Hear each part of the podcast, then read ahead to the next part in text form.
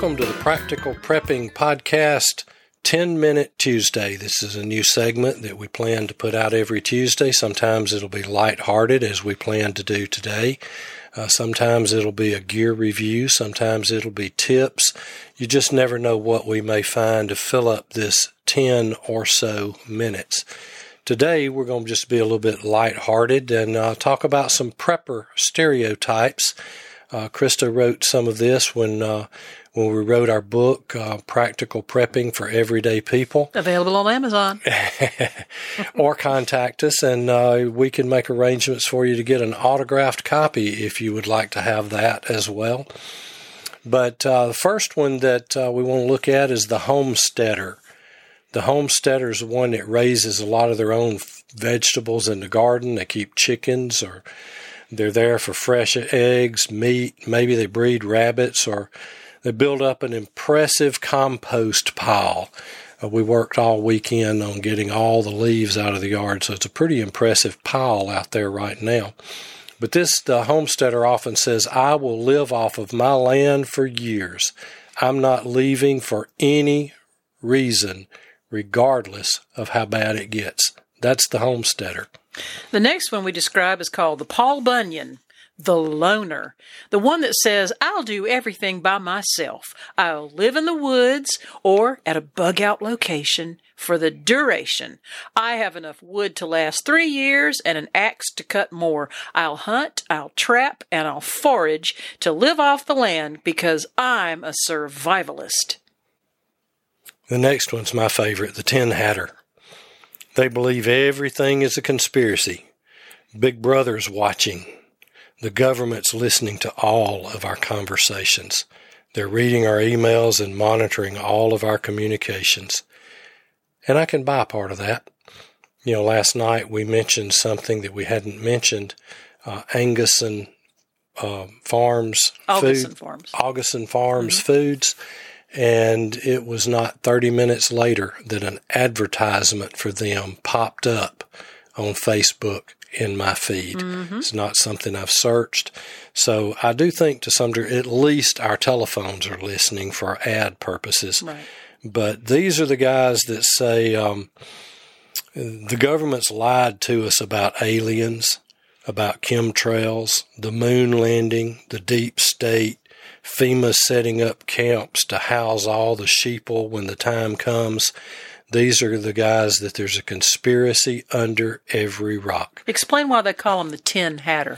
The tinfoil hat, it's to protect the the wearer from the alien beams or the control beams that the government are unleashing upon us with 3G, 4G, 5G, you know, to, to invade our brains and control our thoughts. The next one we classify as called the Holy Roller.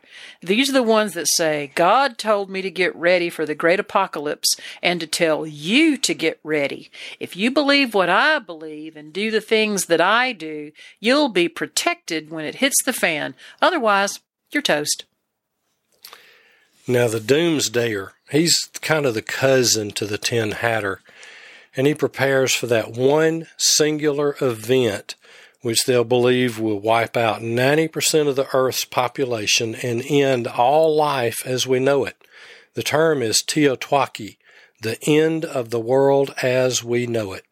Some of these folks build underground bunkers to withstand avian flu or nuclear blast or EMP, man made electronic pulse wiping out the power grid, societal collapse causing hordes of takers leaving the cities.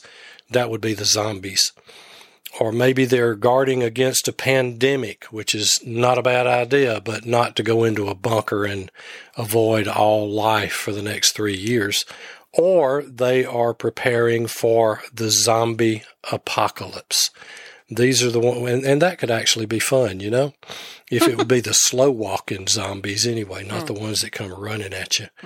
But they store enough food and water. And they've got multiple power generators and enough gas mass to last for years. And they have all kinds of equipment and all kinds of uh, methods to replenish and protect their stuff. The next type of prepper stereotype that we have labeled is called the day tripper. Now, these are the ones that will buy bread and milk when the weather folks use the snow word. Uh, they'll pick up a jar of peanut butter or maybe a pack of sandwich meat to go with that bread and milk. Or when a hurricane is headed their way, they'll buy food and water and batteries. They'll locate their flashlights and they'll fill their gas tank. They'll likely maybe even buy plywood to board up the windows. But then after the storm, they'll use up those supplies over the next coming weeks or months and not keep any other extra supplies around. They're not really a prepper, they're more of a day tripper, just whatever I need today or maybe tomorrow, and that's all I'm thinking about. Now, this next one we've seen a lot of here since uh, March, anyway, and this is the panicked store hopper. He's kind of akin to the day tripper uh, but they're driven by fear that's created by the media hype about what's disappearing from the shelves. How many posts have we seen recently about the shelves are getting bare? Uh, you can't buy this, you can't buy that at my local big box store. And these are the folks that go, and we saw this with toilet tissue. They go from store to store in search of that one item that they told that they are told that they'll need and if they find it, they buy more than they could possibly need. And we saw it with toilet tissue in the COVID 19 uh, panic. I actually saw people walk into a store, and when they were told that there was no toilet tissue, they turned around and walked out. But if they found it, they'd buy two 36 roll packages. That's the panicked store hopper. Right. And we may see that type of prepper uh, again. The last stereotype that we'd like to really dwell upon is called the practical prepper. And that's the type of prepper that Mark and I like to think that we are. We're the average Joe or Jane uh, who takes the Boy Scout motto, be prepared, to heart. And we make common sense preparations to be self sufficient for a reasonable amount of time. Uh, we don't want to depend on the government to in order to feed our families or uh, withstand a job loss or a financial setback or maybe even survive in the weeks uh, after a hurricane, a tornado, a blizzard, or an ice storm. Uh, we're preparing to stay warm and we're preparing to eat food when the power goes out. We're also prepared to handle many of the usual emergencies that come into our lives on a daily basis. Car emergencies, a flat tire, a dead battery out of gas, or maybe even preparing for an extended gridlock or a lockdown situation, which we did have earlier in March where we were told to stay home and not go to work and not go to school. And you had that gridlock situation when you were stuck on I 85 for seven hours without moving five feet. Yes, and yeah, that, that certainly taught me a big lesson about how practical I needed my prepping to be. Now, practical preppers uh, prepare for natural disasters, job loss. Uh, when we married and moved down here, there was a period of time there when we had one income, and our food preps uh, came in really handy right there. Uh, but we also uh, look for those little emergencies that come along every day, uh, at least to somebody. Uh, we've got a first aid kit in our car. We've got jumper cables. Chris has a jump box in hers. We carry fire extinguisher, rain gear. We've got snacks and water bottle and small tool kit to handle most of the situations that uh, that arise uh, whether we're traveling to work or to school, or even if we're making a cross country trip.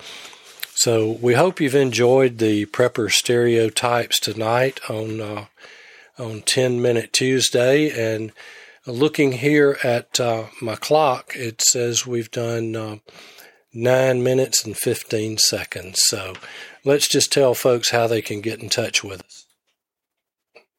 Oh, yes, absolutely. You can visit us on our website at www.practicalprepping.info. And we want to give a shout out to our friend Eric Smith with ProLineDesigns.com. He is an app creator and a web designer and supporter. And if you need a website, you need to visit Eric Smith at ProLineDesigns.com. No, Dot US. Dot US, I, did, I beg your Dot pardon. US. ProLineDesigns.us, I beg your pardon. Uh, and we do thank our listeners all over the world that have been listening to our podcast. And we just want you to know that we think that prepping is very practical and we encourage you to get started or to keep going. Drop us an email at info at practicalprepping.info. See how we did that? We put info at the beginning and the end so I can remember it. But See us on Facebook too. and you can see us on Facebook at Practical Prepping. But drop us an email and let us know what you think, uh, how you enjoy the program, and any topics that you would possibly like for us to cover in the future. So we're coming up on 10 and a half minutes. So we've enjoyed you being with us. Thank you for listening. Uh, leave us a five star review. And remember, Stuff happens, so please stay prepared. bye bye.